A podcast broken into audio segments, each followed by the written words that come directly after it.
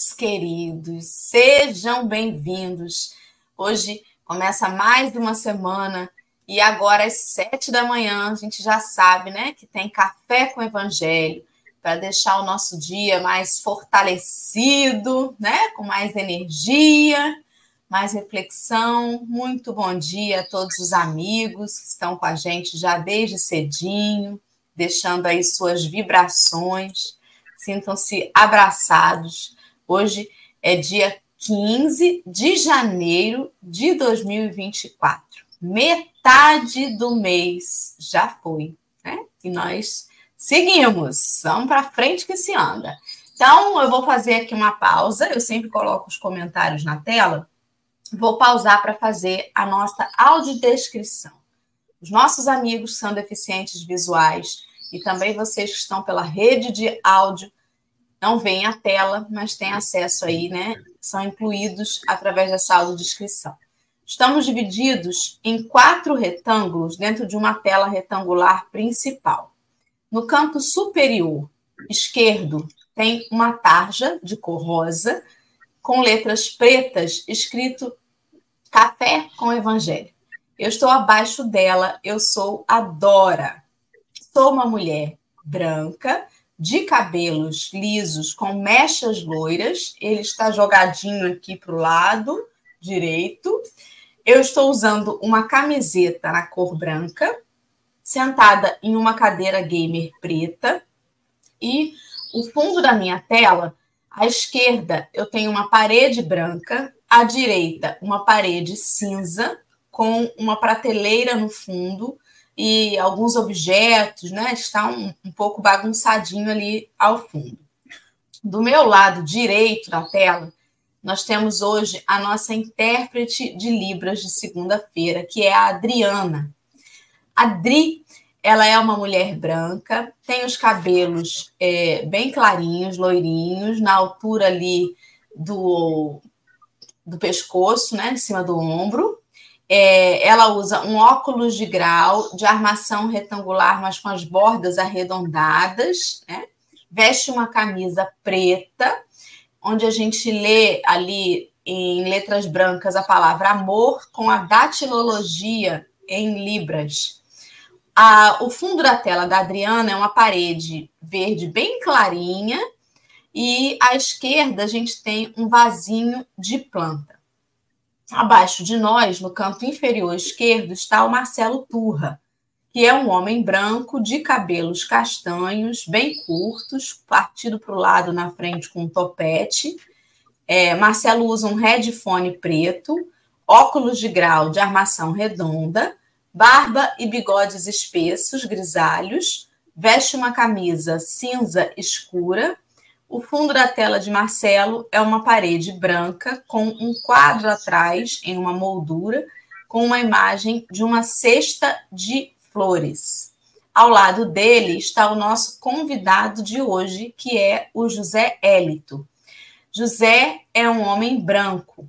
Ele está calvo, ele tem um, ele está usando um óculos de grau de armação escura, retangular, mas com as bordas arredondadas ele tem uma barba né, e um bigode um pouquinho mais ralinho, que já estão grisalhos.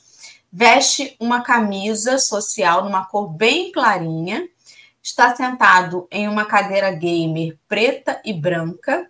E o fundo da tela do Zé é uma parede branca com várias prateleiras também brancas, alguns livros organizados ali na vertical, né, alguns porta-retratos bem ao fundo. Fim da audiodescrição. Bom dia, Adriana. Seja bem-vinda, minha amiga. Que alegria começar essa segunda-feira com acessibilidade no café. Bom dia por essa, por proporcionar, né, que seja assim. Bom dia, Marcelo, querido. Queridos, um dia abençoado. Ô, Dora, vim com uma camiseta sua homenagem. É, porque ela, ela tem uma arcada dentária de um tubarão. Então, é sua homenagem, Dora, marcada dentária, que é minha amiga aí de cima, minha dentista, eleita ultimamente, vale a viagem até Rio das Ostras. Uma alegria estarmos juntos, uma alegria de estar com o José Hélito essa manhã para refletirmos sobre os atos. Zé, querido, bem-vindo mais uma vez.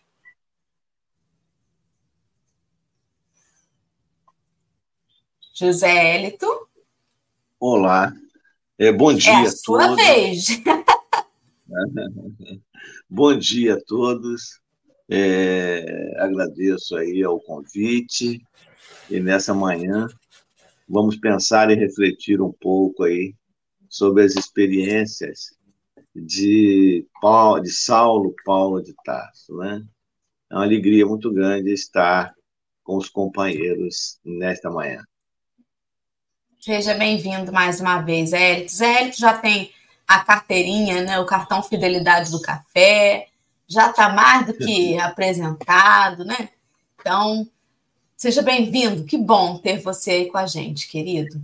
É, eu Obrigado. quero chamar é, a atenção dos amigos para o texto de hoje, que a gente já colocou no chat aí a informação, né? Se você está assistindo, perdeu os episódios anteriores, daqui a pouco esse texto vai estar na tela.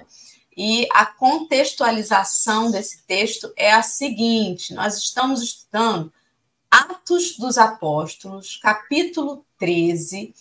Nós estamos estudando um trecho do livro Paulo e Estevão, que vai ilustrar essa passagem de Atos, né? Em que os companheiros Saulo e Barnabé estão com João Marcos na cidade de Pafos. E aí, né, nos episódios anteriores, a gente viu aí como é que foram esses primeiros momentos, né, nessa cidade. E ontem eles tiveram aí a surpresa de serem chamados para visitar um procônsul, que era um governador romano, né, no palácio. Hoje nós vamos então dar continuidade a esse texto para é, compreender aí nesses itens propostos hoje, né, o que, que é que aconteceu e o que, que pode, o que, que podemos saltar do texto para as nossas vidas. Fica o convite dos amigos para clicar no link que está na descrição do vídeo para acessar o texto na Bíblia do Caminho.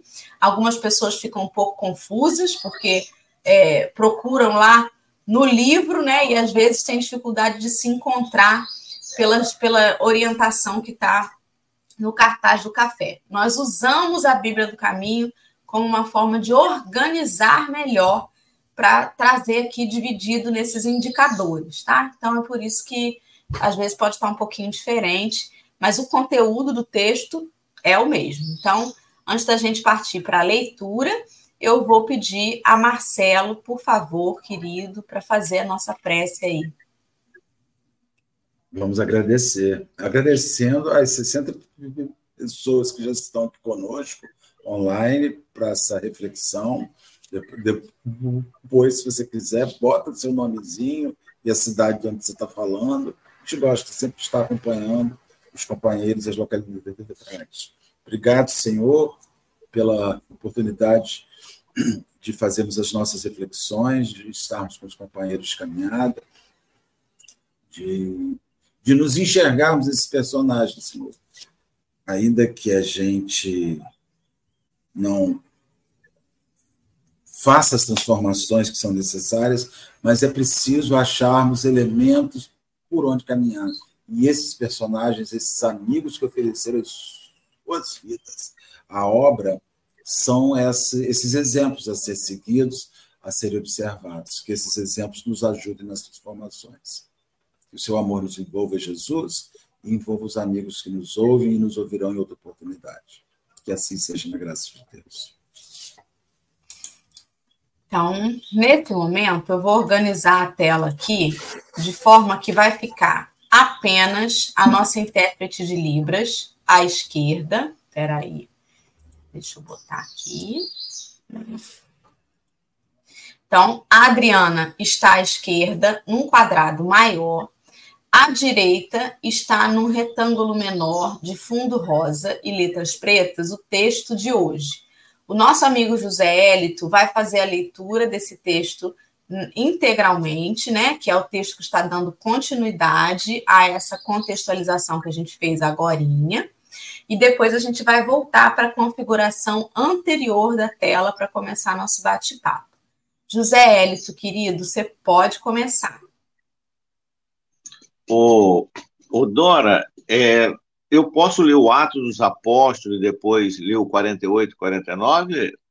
É, a gente já tem, já, já, como a gente já fez esse, esse, essa leitura do Atos anteriormente, a gente segue agora pelo texto. Depois, se você quiser remeter a ele na sua fala, não tem problema.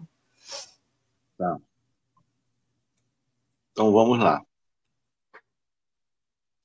Incumbindo João De atender a quantos se interessassem pela doutrina, no referente a informes necessários, os dois amigos puseram-se a caminho resolutamente.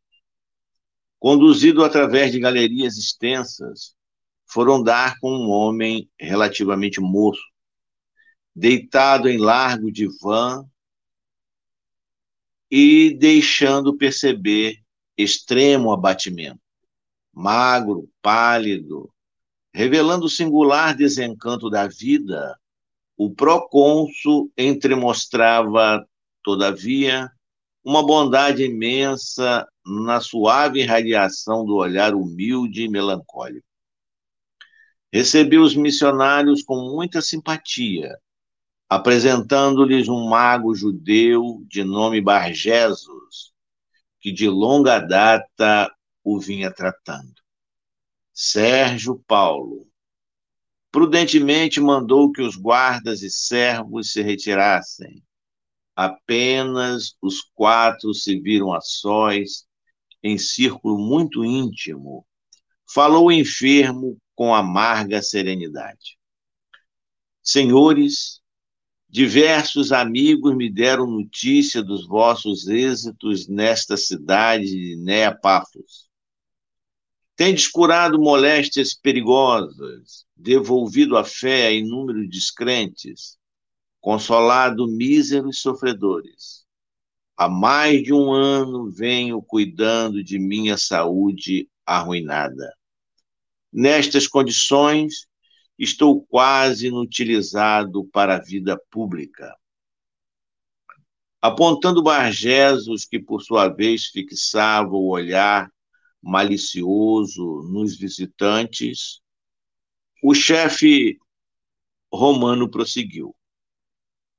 Há muito contratei os serviços deste vosso conterrâneo, ansioso e confiante na ciência de nossa época. Mas os resultados têm sido insignificantes. Mandei chamar-vos, desejoso de experimentar os vossos conhecimentos. Não estranhei minha atitude.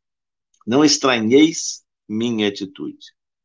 Se pudesse, teria ido procurar-vos em pessoa, pois conheço o limite de minhas prerrogativas. Como vedes, porém, sou antes de tudo um necessitado. Saulo ouviu aquelas declarações profundamente comovido pela bondade natural do ilustre enfermo. Barnabé estava atônito, sem saber o que dizer.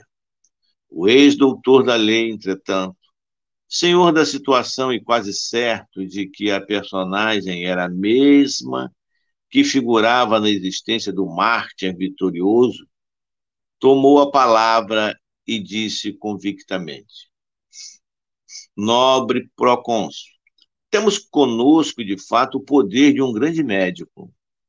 Podemos curar quando os enfermos estejam dispostos a compreendê-lo e segui-lo. Mas quem é ele? perguntou o enfermo. Chama-se Cristo Jesus. Sua fórmula é sagrada. Continuava o tecelão com ênfase e destina-se a medicar, antes de tudo, a causa de todos os males. Como sabemos, todos os corpos da terra terão que morrer. Assim, por força de leis naturais inelutáveis, jamais teremos neste mundo absoluta saúde física. Nosso organismo sofre a ação de todos os processos ambientes. O calor incomoda, o frio nos faz tremer, a alimentação nos modifica, os atos da vida determinam a mudança dos hábitos. Mas o Salvador nos ensina a procurar uma saúde mais real e preciosa, que é a do espírito. Possuindo-a, teremos transformado as causas de preocupação de nossa vida e habilitamos-nos a gozar a relativa saúde que o mundo pode oferecer nas suas expressões transitórias.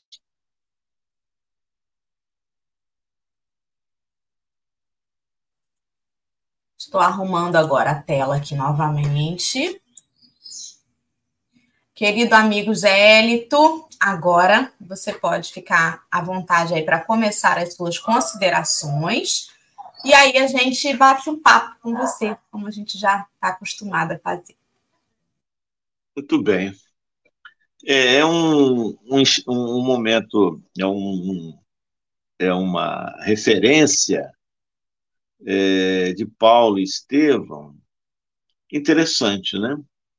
Ali se encontra o procônsul Sérgio Paulo, enfermo, é, os escritos apresentam que ele se encontrava doente com uma certa gravidade, é, acompanhado pelo um, um mago que vamos colocar seria um indivíduo que tinha conhecimento das terapêuticas daquela época. Ele ali está, podemos até colocar, cogitar que ele também estava depressivo, né? magro, a vida não tinha muito sentido para ele, a enfermidade tomando o seu psiquismo, o seu corpo, né? E os resultados eh, do tratamento eh, da sua doença eh, tinham alcançado resultados pequenos, insignificantes. Né? E ele ouviu falar de Paulo é, nas suas tarefas em Neapafos. E, por certo, ele também ouvia outras histórias né, é, das atividades dos servidores do Cristo. Então, quem sabe, né? Quem sabe que eles, eles possuíssem uma ciência diferente, porque a ciência é, que ele conhecia, que o curandeiro conhecia, não estava ofertando os resultados desejados. E lá se fez o convite, Paulo e Barnabé foram ter com o Sérgio Paulo em chegando ao palácio, é, a abordagem, o, o, diálogo é por demais interessante, né? Então, eu vou ver se eu apresento aqui alguns tópicos, né? É, o interesse de Sérgio, de Sérgio Paulo, que era um homem, era um, um homem de valores positivos, né? Ele trazia na alma valores positivos, uma, uma humildade, né? É, então, Paulo coloca que a, que a quem ele serve poderia, evidentemente, é, efetuar uma cura. Né? Mas a, a cura mais essencial é aquela que vinha da alma, né? que reper, repercutiria no corpo. Né? E o, o Bargesos, né, que era o mago, ele ficava aborrecido com essas, com essa fala, com esses apontamentos. Né? Então ele oferece isso. Então é essa oferta que Jesus faz a todos nós. Né? E uns aproveitam, outros não. E a humanidade vem sendo bafejada com essa terapêutica ética, com essa terapêutica de mudança de sentimento, de postura, né? para que, é, possivelmente, a saúde integral um dia chegue para todos nós. Né? Então, ele oferece isso. Né? Não é algo automático, não é algo é, rápido. E isso não é fácil, né? Eu não sei para Marcelo e para Dora, que já são criaturas já muito melhoradas, quase chegando ali à condição de plenitude. Então, mas para mim é muito difícil, né? Muito difícil essa mudança de sentimento para melhor, né? Mas vou no caminho, vou no esforço, é, acompanhando vocês, né? Às vezes, né, me resvalando no caminho, mas vou. Então, de forma que é, nós podemos colocar para os companheiros que nos ouvem, a mudança ela é necessária, mas ela não é fácil. A pessoa que diz que é fácil, eu nem, eu nem sei. Eu, então, eu sou alguém fora da realidade, né? que para mim é bem difícil. Né? É, Zé, então, oi.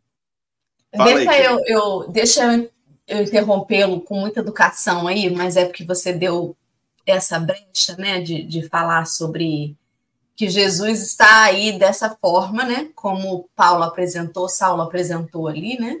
Para todos nós. É, mas nós, em muitas ocasiões, ainda nos comportamos como este Sérgio Paulo. Por quê? Tem uma frase ali no, nesse indicador 48 que você leu, que diz que ele contratou o serviço é, do, do mago ali, né? Do, do rapaz que poderia, conhecendo um pouco na ciência daquela época, né? Com aquelas limitações da ciência da época, mas é o que tinha ali, que a gente pode trazer para o dia de hoje, de dentro da condição que ele estava, ele poderia dizer: contratei o melhor médico, né? contratei o especialista, mas os significados têm sido insignificantes, os resultados. O que, que ele quer dizer com isso? Que ele foi buscar na ciência mas ele não encontrou na ciência ainda o resultado que ele pretendia. E aí então ele mandou chamar o sal. Isso é muito comum, né? Sobretudo para as criaturas mais materialistas que acham que tudo se resolve com dinheiro, que nada vai afetar se você tiver numa posição social diferenciada. A verdade é que o corpo que é perecível, como na fala do nosso amigo Saulo, é o corpo de todos nós.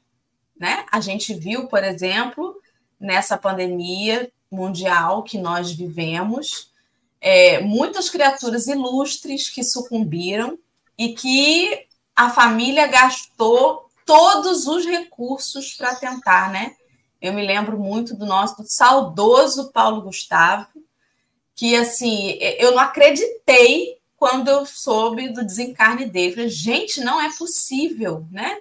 Porque você via aquele cara jovem, cheio de vida, com uma coisa, assim, uma presença ímpar, e a gente viu e leu nos noticiários, né, no caso, todos os recursos que foram empregados, coisa que não tinha em hospital nenhum, estava sendo empregada para tentar né, fazer com que ele vencesse ali o vírus, mas não foi possível. Então, é, a saúde do nosso corpo é uma coisa que mexe com a gente, que faz a gente perceber que a gente é tudo de carne e osso, que se cortar vai sangrar todo mundo igual. E esse é o ponto fraco da humanidade, só que a gente só recorre quando já está sangrando bastante. Quando a gente já tentou estancar esse sangramento com todos os artifícios materiais, científicos.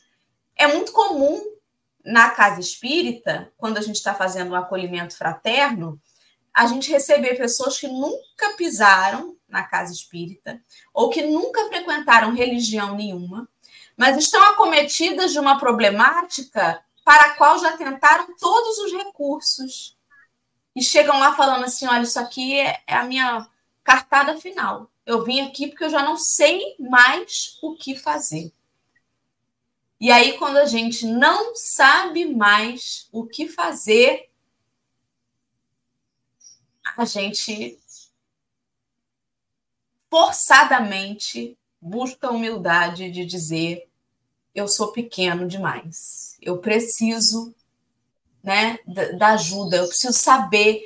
Ainda que eu esteja sucumbindo sem perspectiva de melhora física, peraí, se eu morrer, o que, que vai ser de mim?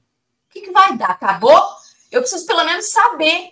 Eu preciso me alimentar de algo que pelo menos me dê esperança quando o meu corpo não aguentar mais.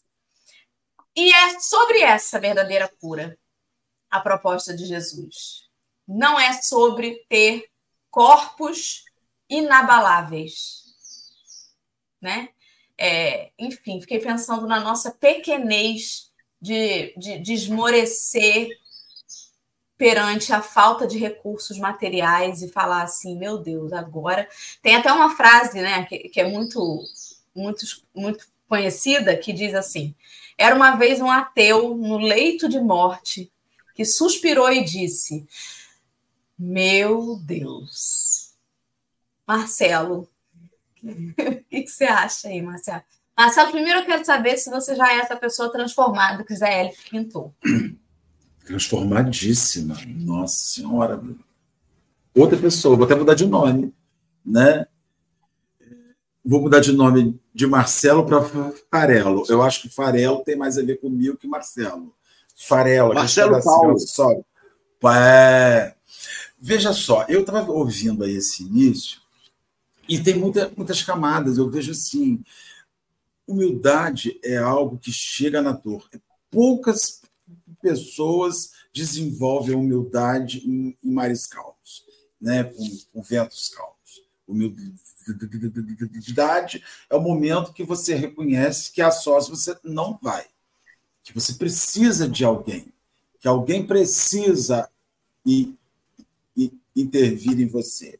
E a gente vê que sempre o dinheiro ele está profundamente arraigado, ligado à vaidade.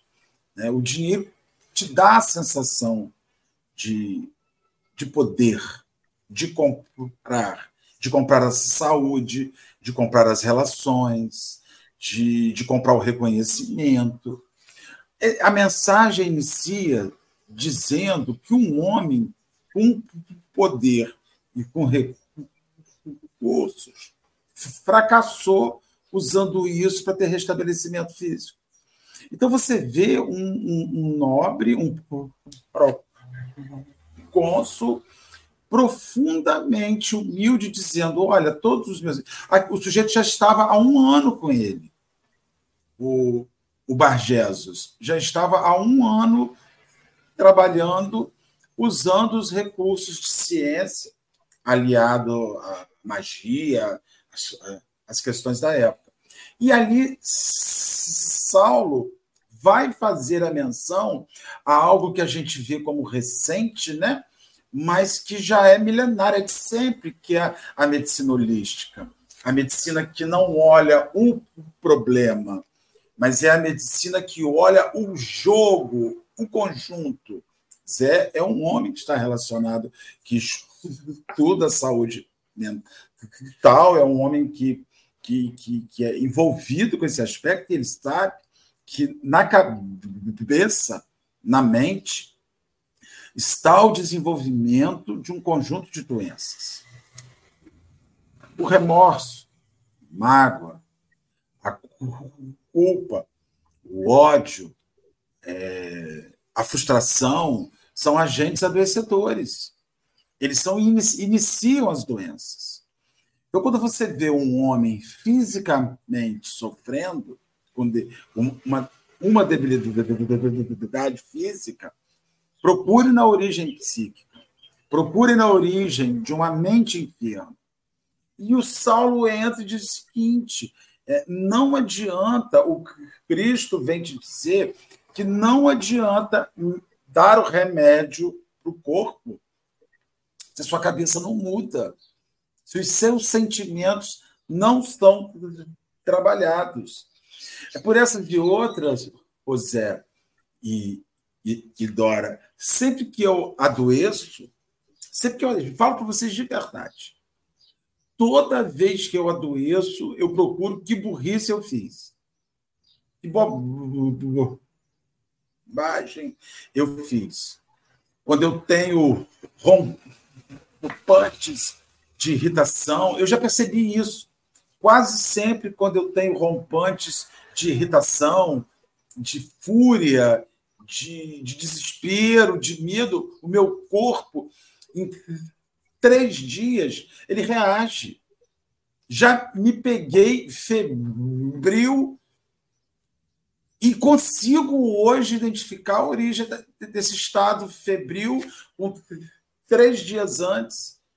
Então, eu, isso não me melhora.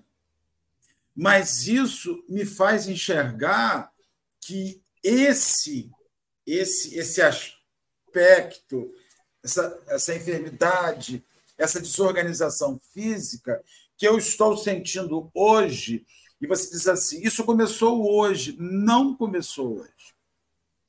Isso começou há dias, há meses, às vezes há anos, e hoje apareceu.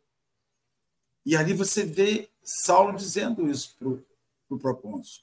Olha, nós não, o remédio que nós temos para te dar é o Cristo, é o Evangelho, porque ele vai te chamar a olhar aonde as coisas começaram, onde estão embutidos os erros. É por essas e outras, Zé, que as farmácias às vezes estão muito mais cheias. Farmácia, eu não sei em, Rio, em Araruama, mas em Cabo Frio eu posso te dizer que tem mais farmácia em Cabo Frio que igreja, isso eu posso te afirmar. Porque é muito mais fácil você ir na farmácia, você tomar um remédio para o seu estômago ou para o seu intestino, do que fazer uma reflexão que o mal que você tem no seu estômago e a diarreia que te acomete são acessos de raiva, de fúria, de ódio. Eu prefiro o quê? O imosec ou a transformação? Eu prefiro que o o omeprazol ou a transformação? Eu vou de omeprazol, que a resposta é muito mais rápida. Mas a gente percebe isso, Zé.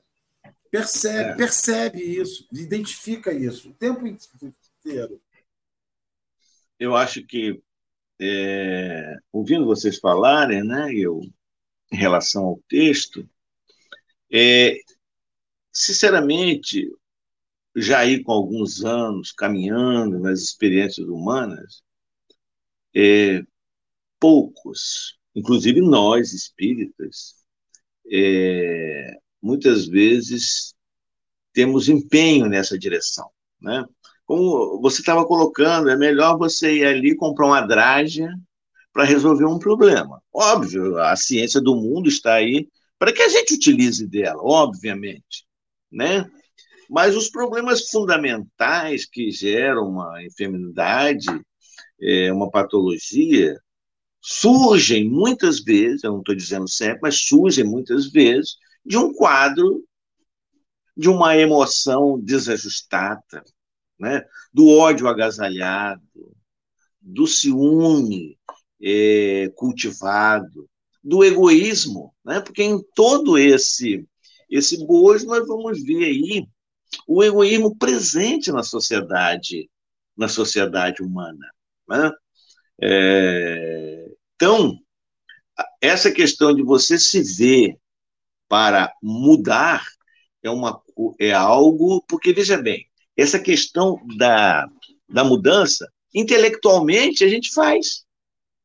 Intelectualmente a gente faz. É, é, tranquilo a gente fazer. Todos nós estamos conversando aqui, dialogando.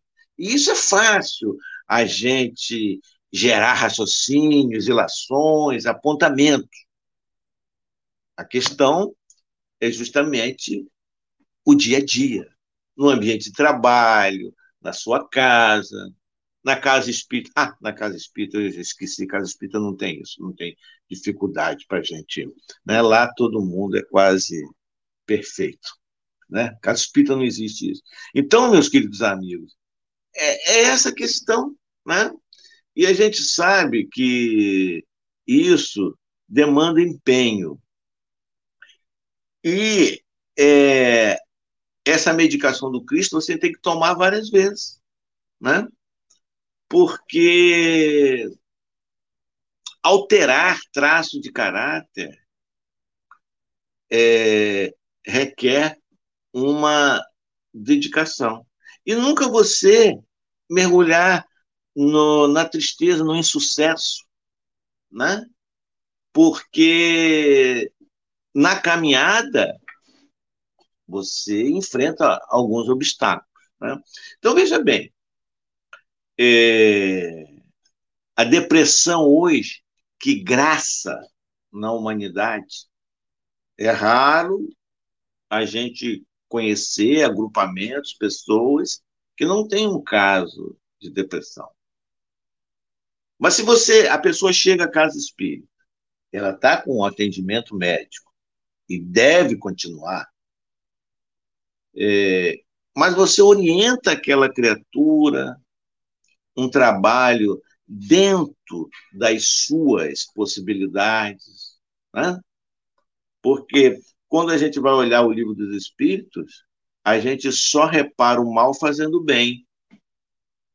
Não tem outro caminho, é, é simples assim. É, é simples assim. Né? Mas muitas vezes as pessoas querem resolver aquele problema e retornar à vida. Eu vejo muitos espíritos que dizem para mim assim: ah, eu quero viver agora. Ué, a doutrina espírita nunca te impediu de você viver. O que, que a pessoa quer dizer com viver? Não é? Então, a saúde ela implica necessariamente a gente atender às leis de Deus. Os espíritos, através de médios idôneos, falam isso. É o que é, Paulo está falando a Sérgio Paulo. Né? Aquele medicamento não é um, um medicamento que vai lhe dar uma saúde automática, mas a partir do momento que ele fizer uso, com o passar do tempo, o equilíbrio, tanto psíquico como físico, chegará a ele. Não é? Então é isso mais ou menos assim que a gente está refletindo. É, eu fiquei imaginando a cara de Barnabé, né? Que Emmanuel escreveu ali que Barnabé estava atônito, sem saber o que dizer. É, como que a gente reage quando aquela criatura que é, a gente sempre ou a gente é essa criatura às vezes também, né? Ou já foi. Mas vamos colocar, vamos tentar colocar ali no lugar de Barnabé, né? Quando a gente tem aquele companheiro que a gente fala assim, esse aí acha mesmo que tem o rei na barriga, ou esse aí nunca precisou de nada de ninguém, e de repente aquela pessoa vem te pedir ajuda. Barnabé ficou sem palavras. Porque a sensação de Barnabé devia ser assim, gente, o que, que eu vou dizer para um governador de uma cidade de Roma? O que, que eu tenho a dizer para ele, né? Se colocando na condição assim de socialmente tão inferior, estou sem palavras, né? É como se, sei lá, como se viesse uma criatura bem importante solicitar que Marcelo fizesse a contabilidade dele. Né? Marcelo, pelo amor de Deus, fiz tudo errado no meu imposto de renda. Xuxa Meneghel, né? rainha dos baixinhos, liga para Marcelo e diz: Marcelo, fiz tudo errado. fica como sem palavras, atônito, né? Enquanto que Saulo estava ali senhor da situação e ainda achando que conheço ele de outros carnavais. Isso é tão gente como a gente, cenas do cotidiano, né, Marcelo? Isso acontece Muito. a torta direita.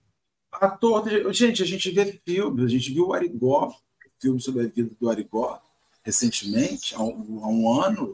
Isso. E o Arigó era uma pessoa que recebia de, de presidente. Ele não ia nos palácios presidenciais. As pessoas iam procurá-lo em Congonhas. O Chico, o Chico Xavier, pessoas próximas ao Chico, ele nunca fez alarde, mas Chico recebia na madrugada celebridades que se dirigiam para Uberaba para vê-lo e se apresentar na sua torre, sabe? É, era o Roberto Carlos que o procurou para ver o que, que esses espíritos podiam fazer para a cegueira do seu filho. Era o Roberto Carlos que o procurava para o câncer da esposa. Era a Xuxa que saía de, do Rio de Janeiro para procurar o Chico Xavier para ver a doença da mãe, que consumia a mãe. E este homem recebia e acolhia não a celebridade, acolhia a pessoa. E acredito que isso, isso é mais difícil, Zé. Eu acho que isso é a coisa mais difícil, é você conseguir não se sentir no, no, no auxílio. O Barnabé tomou o impacto, tomou o susto no procônsul, viu o título, Saulo não uhum. viu o título. Eu acho que isso é o mais difícil, é eu poder me desligar da minha casa espírita, procurar Zé Hélito em Araruama para apresentar o meu problema, e o Zé simplesmente me acolher como acolheria a uma pessoa que não sabe a origem, mas as pessoas criticam, e eu acredito que é por isso que a, a, o próprio ser humano, Zé, ele estimula o outro a sustentar a vaidade. Porque as pessoas têm medo de sair do seu lugar alto e, e não ser acolhido, ou ser acolhido com humilhação. Porque assim é como se eu dissesse a você: é, viu? De que serve o seu dinheiro? De que serve o seu poder? Olha a situação que você está. Ou seja, não seria suficiente só o sofrimento que a pessoa passa, mas ela ainda viveria o sofrimento de ser humilhada por quem deveria acolhê-lo com humildade. Então eu fico imaginando essas pessoas na madrugada indo buscar o Chico e chegando lá e ele as chamando de irmão e conversando com elas como conversaria com qualquer outra outra pessoa. Eu fico imaginando o Arigó lá fazendo isso, abrindo a casa para receber esses, esses indivíduos que antes de títulos e riqueza são pessoas doentes, são pessoas enfermas, e pessoas que criticam, é por isso que às vezes a gente vê alguém que chega na casa espírita com um problema de respiração, aí vai o companheiro amorosamente e fala assim, mas também, esse eu conheço, fuma igual uma chaminé. Ah, que isso, né, gente? Pelo amor de Deus, né? Tem. Ali não, é, vamos acolher. E, e Saulo olha para o cônsul como Sérgio. Sérgio é mais um. O Sérgio é igual a viúva que procura a casa do caminho. O Sérgio é igual a, ao estrupiado que procura a casa do caminho. E, e é mais um. Só mais um. Carregando as suas lutas. E como é difícil, Zé, para essas pessoas procurarem ajuda, porque, primeiro, elas são orgulhosas. E, segundo, as pessoas que poderiam ajudar, muitos estão esperando o momento de humilhar. Muitos estão esperando o seu momento de cair. Eu vou te dizer, Zé Hélito, que tem um conjunto de pessoas sentado no banquinho esperando a hora que vai dar errado. Para poder dizer, tá vendo? Eu sempre soube. Eu sempre. Zé? Quem não te conhece, que te conta. Marcelo. Nunca me enganou. Nunca me enganou. Então, é, É por isso que muita gente é orgulhoso, sim, mas não é só orgulhoso pela situação. É porque já está fraco o suficiente para, além de ter que lidar com a dor, ter que lidar com a humilhação de ser menosprezado e de ouvir coisas. Saulo passou por isso. Saulo passou por isso. Por isso que ele estava ali, senhor de si, naquele momento, para lidar com aquela adversidade. Por isso que ele não se chocou tanto quanto Barnabé, porque ele se viu naquela situação, com salvo as devidas proporções, né? Que o procônsul nem de longe era é, o que Saulo representava aí de perseguição e tudo mais. Mas é, só mais uma coisinha que me chamou a atenção antes de eu devolver a palavra para o Zé. É, ele fala ali no finalzinho do indicador 49, né, sobre como que a gente a gente tem um organismo que é muito muito frágil, né? O calor incomoda, o frio nos faz tremer. A alimentação, se você come bem, você fica de um jeito. Se você come mal, você passa mal, né? Os atos da vida vão determinando a mudança dos hábitos, ou seja, o corpo ele fica naquela coisa de que está sempre sempre perecível, sempre qualquer coisinha pode fazer o corpo da gente modificar.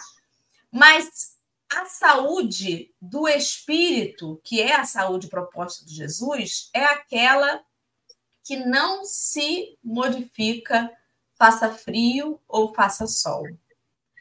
Por isso que é sobre essa mudança íntima. Porque nós ainda, tal como o nosso corpo, modificamos o nosso humor muito parecido.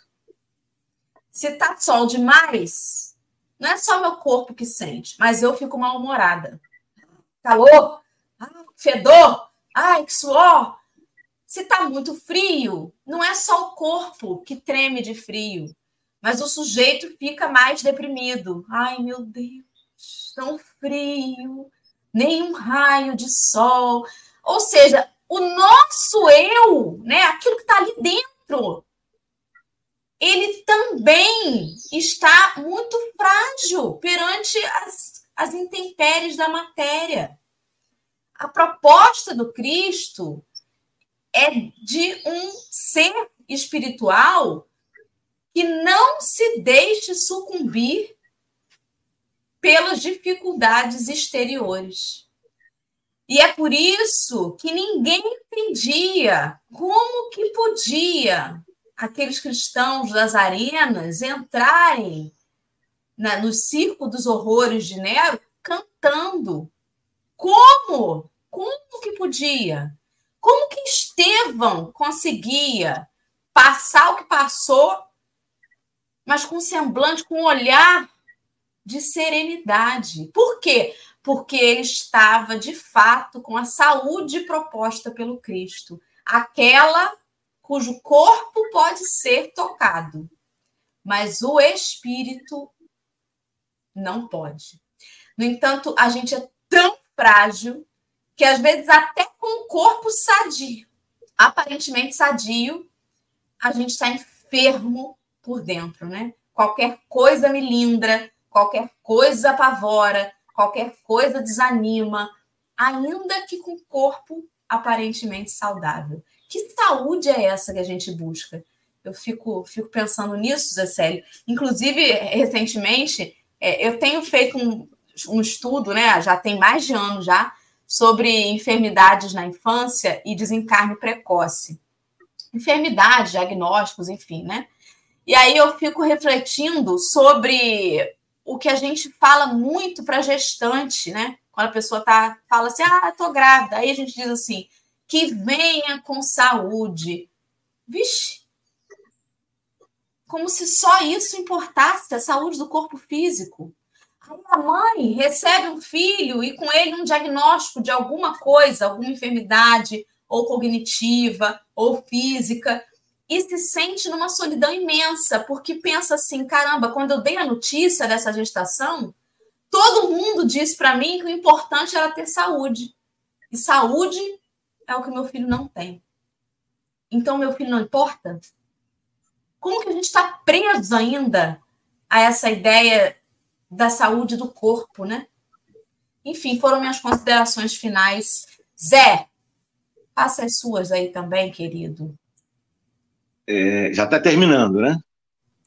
Já, mas ainda tem consideração de Marcelo para rachar aí o pote ainda. Tem não, ah, Marcelo? Então tá Acabou? É, pois é, eu acho que é, essa questão né, da, dessa saúde interior, essa saúde espiritual, porque muitas vezes a gente acha que por sermos, por estarmos numa casa espírita, ou numa igreja católica, ou num ambiente protestante, nós estamos livres de problemas, né? Uma questão muito imatura ou muito infantil de nossa parte, né? Os problemas surgem, as dificuldades se apresentam, né? E nós devemos saber lidar com elas, né? Mas para você lidar, você precisa dessa maturidade que as experiências da vida vão lhe favorecer. E que a doutrina espírita contribui com o conteúdo que ela vem apresentando para nós. Né? É... Nós temos aqui um trabalho com moradores de rua. E eu tenho aprendido muito, porque às vezes você chega diante de um quadro de uma pessoa que não tem nada. Ela é destituída de tudo. E certa, certa feita nós chegamos a um indivíduo para lhe dar a quentinha, e ele virou-se para nós e falou assim: Você tem aí um quilo de arroz, um quilo de feijão, porque a, a quentinha eu vou me alimentar. Mas se você tiver um arroz, um feijão, eu tenho aqui uns utensílios, eu faço uma comida, aí eu vou dar para geral. Eu fiquei assim, poxa, um homem daquele ali, naquelas condições, ele pensa no outro. Né? Que coisa, né? Eu acho que nesses dias, nesses dias de tanta enfermidade, de tanta, de tanta desajuste, nós deveremos, eu acho que a gente precisa pensar um pouco mais no outro, porque essa é a proposta. A sua felicidade começa quando você é, produz a felicidade para o outro, porque, porque isso é muito difícil das pessoas compreender. Quer dizer que a minha felicidade depende de eu produzir felicidade para o outro. Sim, depende. Não tem como você ser feliz sem que haja uma ação em favor da sociedade. Não tem, não tem como você ser saudável se você não muda a maneira de pensar, a maneira de agir para melhor. Não há como. Por isso nós somos enfermos. O Sérgio Paulo lá estava enfermo. E Paulo trazia para ele uma proposta vigorosa. Mas poucos querem essa proposta. Ela dá trabalho, cara. Ela faz você sofrer. Ou não conta para ninguém, faz você sofrer. Não quer. Quando o mar alto se apresenta, te levando a experiências saudáveis. Ih, mas o mar alto? É, querido. Quando uma situação gravíssima em sua vida surge, quando a calúnia se dilata, para que você experimente a humildade, a paciência, testemunhar aquilo que você reflete e diz viver? Ah, não, agora não dá mais. Isso eu não posso mais. Não posso, não aguento isso. Eu faço, eu trabalho, eu realizo, eu faço isso, eu estou na casa espírita, eu faço bem. E ainda enfrento essas situações. É isso. Né? Então, é, nessa estrada, vivendo, e buscando experimentar é que nós vamos, as lições de Jesus é que nós vamos ter saúde. Vai demorar um pouco. Vai demorar um cadinho, mas, né? Haja espirro espiritual até lá. Marcelo, você tem certeza que você não tem nada para falar, querido? Marcelo tem tudo para falar. Não. Eu sei, eu tenho visto as casas espíritas, Zé, eu não sei se você vê isso daí. Estávamos falando sobre novidades, sobre pessoas que querem chamar a atenção. Estamos vendo um movimento religioso, não só espírita, mas em diversas outras denominações religiosas, é, usando Cristo para vender uma saúde fácil, para vender um milagre, sem que haja esforço, sem que haja a transformação, usando de arrogância e prepotência. Esse personagem de hoje, da, da mensagem, o Sérgio, nos, nos nos chama a desmontar, me chama a desmontar esta arrogância na hora da, da cura, do. como é que eu vou te dizer? O direito à saúde que a gente acha que possui. É, eu não sei, isso, isso mexe muito comigo, porque eu vejo que de fato, eu não vivi ainda a dor. Quando você fala sobre pessoas em situação de rua, eu posso te dizer, eu não vivi a dor, eu não sei o que é a dor ainda. Se vivi, aí a vivi, vivi em outro momento nessa encarnação, eu não sei o que é a dor. Eu não vi ainda a dor em mim. É, então eu preciso aprender pela dor alheia, porque quando a gente fala de sofrimento, e onde eu não sei a vida de vocês, mas eu não sei se vocês já sofreram sofrimento, esse sofrimento prolongado, esse sofrimento que você olha para frente e não vê saída. Eu nunca vivi. Sempre apareceu uma saída. Isso me, me assusta muito, Zé Idólia. Porque eu não mereço. Ah, mas você não sabe. Não mereço, gente. Conheço meu íntimo. Eu conheço o meu íntimo. Eu sei quem eu sou. E eu fico pensando, meu Jesus, tem certas horas que eu falo assim, eu acho que a hora que vier vai ser. Vou precisar da presença de, de Bargesos, de Saulo, de Barnabé, da galera toda, de, de Dora, de Zé, porque nós não vivemos, com raras exceções. Eu tenho uma amiga aqui no, no chat que tem uma vida com marcas de sofrimento profundas, né? E que, no auge de um, uma tuberculose, engravidou. Né? E, e logo em seguida vieram diversas marcas de enfermidade e está aqui com a gente.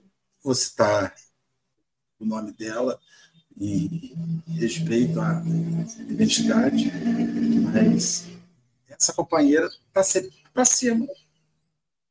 Está sempre para cima. Então, assim, eu fico pensando, se fosse eu, né? Eu não sei o que é dor. Quando eu escuto isso, quando quiser falando das pessoas em situação de rua, eu chego à conclusão que a dor não me visitou ainda. Vamos começar outro café? Então vamos. Porque a dor é muito relativa, Marcelo. Talvez, se você conversar com uma pessoa dessa situação de rua, ela vai olhar e dizer assim: rapaz, olha, eu também não sei o que é dor. Porque eu vejo Fulano passar por isso, por aquilo, por aquilo outro. Gente, eu não sei o que seria de mim se fosse eu no lugar dele a maneira como a gente passa diz muito sobre se aquilo vai ser uma mega dor, um problemão arrastado, ou se vai ser uma situação difícil. Talvez, Marcelo, você já tenha passado por situações muito difíceis, mas que hoje em dia, com o, o cabedal de conhecimento que você tem, elas se tornaram mais leves. Porque não é essa a proposta de Jesus? O jugo suave e o fardo leve? Então, às vezes, né, passar por um, sei lá, um, um, queimar o um, dedo no acidente e você fazer isso com conhecimento, sem conhecimento, é muito diferente. Vai cicatrizar de um jeito e de outro.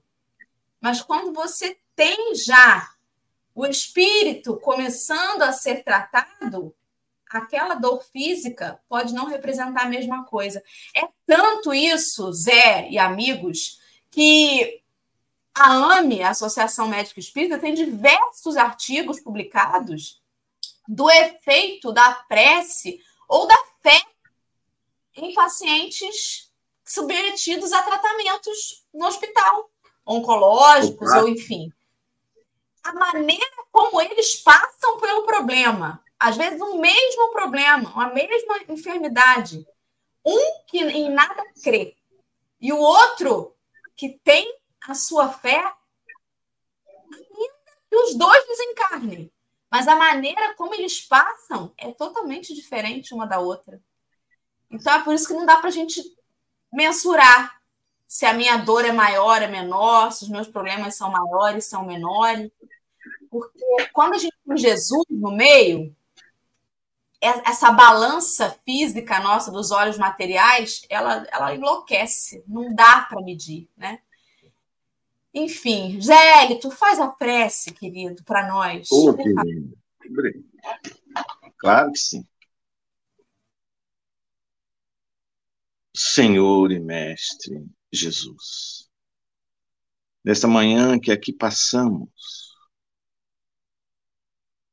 neste programa, conversando com amigos estimados, nós te pedimos, Senhor, destenda as suas vibrações de harmonia às criaturas em humanidade que se encontram alquebradas, mutiladas emocionalmente, a fim, Senhor, de oferecer a elas vitalidade, tonificar o seu mundo íntimo, a fim de superar as dificuldades. A todos aqueles que tiveram sintonizados neste canal, que as vibrações da mansuetude, do equilíbrio, cheguem aos seus lares. Aí, comunicando entendimento e equilíbrio. Fortaleça-nos, Senhor, na empreitada do bem, e que as dores elas sejam para nós um instrumento de aviso, de aperfeiçoamento, mas nunca de desestímulo nas nos labores abençoados do bem. Que a tua paz nos envolva e nos guarde sempre. Que assim seja. Graças a Deus. Graças a Deus. Café que não quer acabar, mas tem que ter fim. Um beijo a todos. Fiquem com Deus. Amanhã tem mais café e a gente vai estar aí. Obrigada, Adriana. Beijo. Beijo a todos. Fiquem com Deus. Obrigado.